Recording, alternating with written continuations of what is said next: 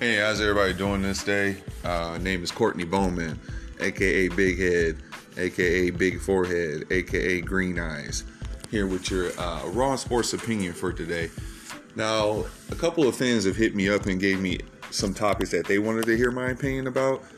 One of them would be shout out to Ashley Toth, hoorah, go Navy.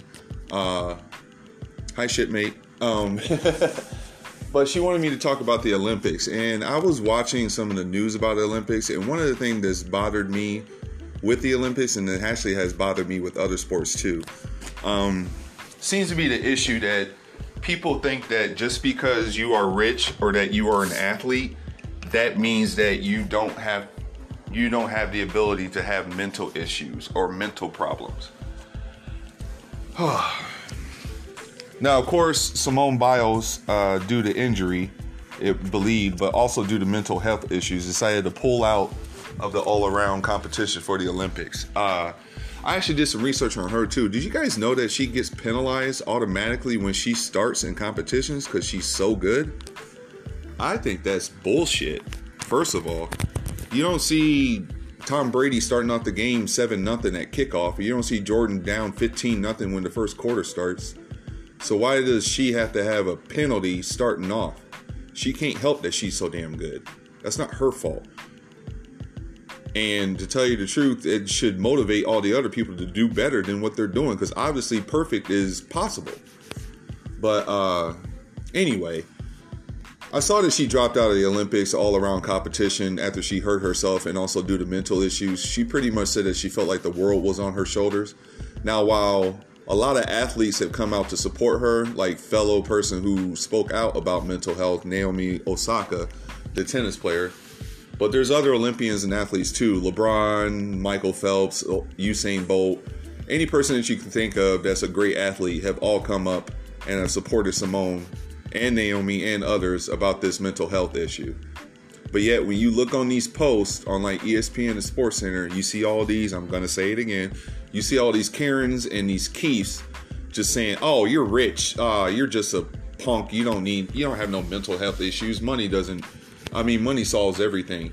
You guys have got to be the stupidest motherfuckers on earth. Real talk." there's a lot of rich people, there's a lot of poor people, there's plenty of people all throughout this world from different classes that have mental issues, me being one of them. This is why I took this shit so personally. Um, I suffer from PTSD. I had an incident in the Navy where I found one of the few guys who, at least, I don't know if he really cared, but he acted like he cared about me actually completing my qualifications and becoming a true uh, nuclear reactor electrician, getting all my uh, watches qualified or whatever.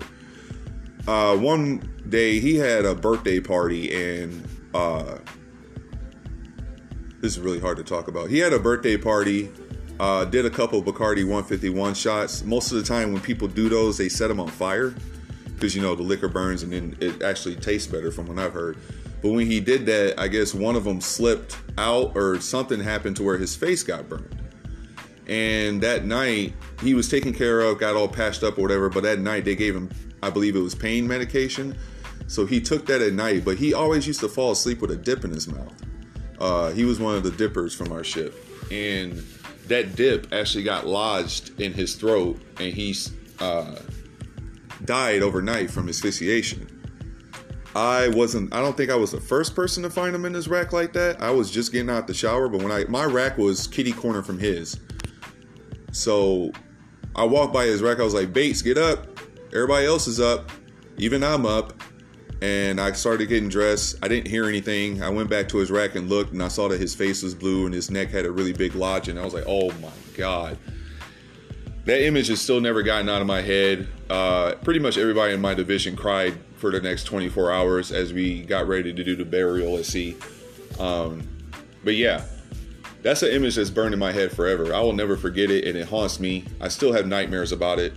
There have been some other issues that have caused me to further have PTSD, and I've even tried to commit suicide a few times over it.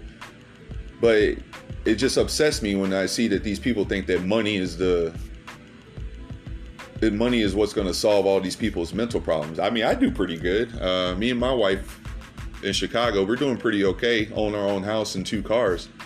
But I struggle with this every day. I'm struggling with it right now, seeing my daughter grow up. I've told my wife about it a couple times. I'm having a really hard time with it.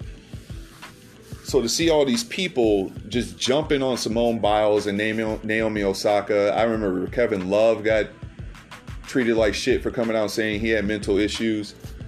You guys are assholes, period. You're nothing but assholes. You're ungrateful, stupid assholes. And you're going to regret what you're doing when it comes to these people and how they feel. Like, if one of them ends up actually killing themselves, I'd love to see how these people feel about it afterwards. But that's one of the things I just wanted to talk about today. Uh, don't think that just because you are rich, that means you don't have mental issues.